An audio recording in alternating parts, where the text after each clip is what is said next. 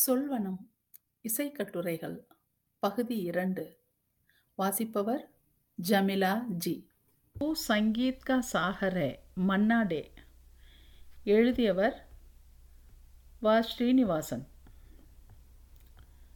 உலகம் படைக்கப்பட்டதே ஒவ்வொரு மனிதரும் அவரவர் கலைப்பொருளை செய்து பார்ப்பதற்குத்தான் என்று ஆந்திரே தர்கோஸ்கி சொல்வது ஒரு எல்லை. அவ்வுலகின் ஒரு துளி அம்சமான சினிமா கலையா பொழுதுபோக்கா வியாபாரமா என்பதற்கு தமிழ் இந்திய உலக அளவில் பெரும்பான்மை பதில் என்ன என்பது நமக்கு தெரியும்.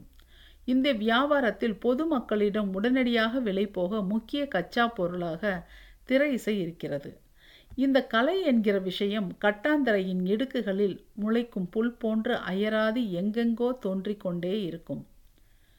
குடிசை வாசல் கோலமாய், துலக்கி வைத்த பாத்திரமாய், சரியாக சமைத்த சாப்பாடாய், கட்டிய வேட்டியாய், கையசைவாய், நடையாய், நடத்தையாய், வார்த்தையாய், அதிலே வாக்காய் திடீர் திடீரென்று முளைத்து திறந்த மனங்களை கொள்ளை கொண்டுவிடும். அப்படித்தான் கலையாவது மண்ணாங்கட்டியாவது என்று தெளிந்த வெற்றி பார்வையில் காசு பணம் துட்டு மணி என்று படத்தை எடுத்தோமா காசை பார்த்தோமா என்று அனைவரும் முயல்கையில் திரை இசையிலும் கலைகளுக்கிடையில் இந்த கலை சில சமயம் துளிர்த்து ஒளிரும். உலகில் எந்த சினிமா கலை ரசிகர்கள் மத்தியிலும் துணிந்து காட்டலாம் என்கிற மாதிரி முழு படங்களை எடுக்கும் பழக்கம் இல்லாத இந்திய தமிழ் திரையுலகுகளிலும் திரை இசையில் இது அவ்வப்போது நிகழ்ந்து விடுகிறது. இசை அமைப்பாளர், பாடலாசிரியர், பாடகர், வாத்தியக்காரர்கள் மற்றும் படத்தின் டைரக்டரின் ரசனையின் மூலம் இது சாத்தியமாகிறது.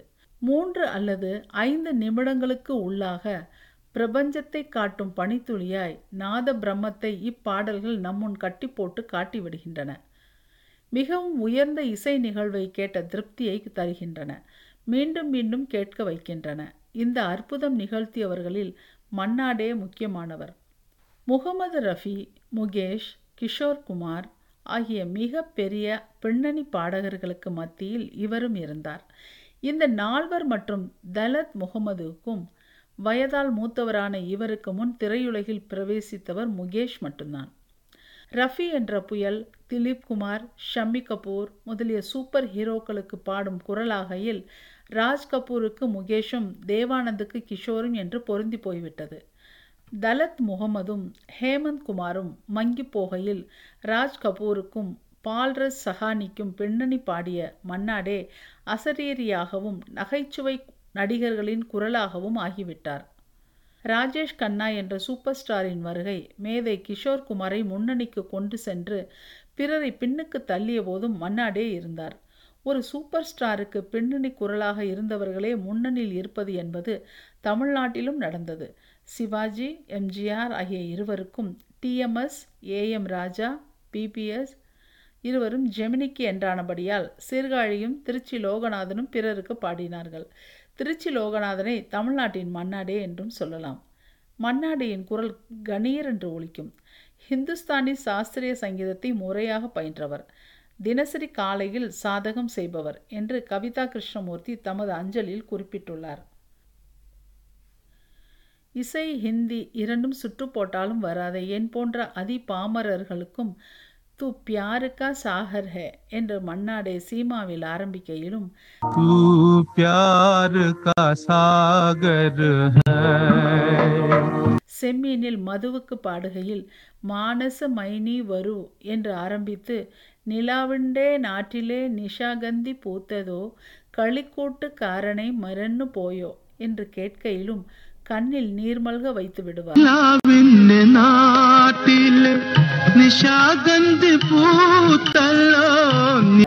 நம் வாழ்வில் காணா சமரசம் உலாவும் இடமே என்கிற சீர்காழியின் அற்புதமான பாடலின் அசல் லாகா சுனிரி மே தாக் என்ற தில்ஹி தோஹே படப்பாடலை பாடியவர் மன்னாடே. பசந்த் பஹாரில் பீம்ஷன் ஜோஷியை இவரது பின்னணி குரல் ஜெயிப்பதாக அமைத்ததற்கு பரிகாரமாகவோ என்னவோ படோசனில் கிஷோர் குமாரிடம் இவர் ஏக்கு சத்துரனார் பாடலில் தோற்பார்.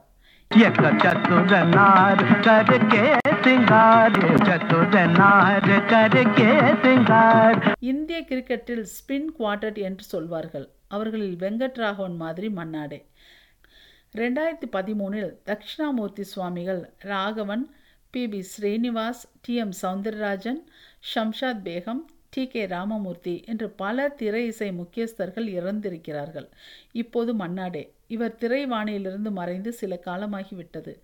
பௌதிக உலகிலிருந்து இப்போது விடை பெற்றுள்ளார். இந்த தாரகையின் குழு இன்னும் பல காலம் ஒளி பல இசை ரசிக தலைமுறைகளை வந்தடைந்து மகிழ்வித்து கொண்டே இருக்கும்.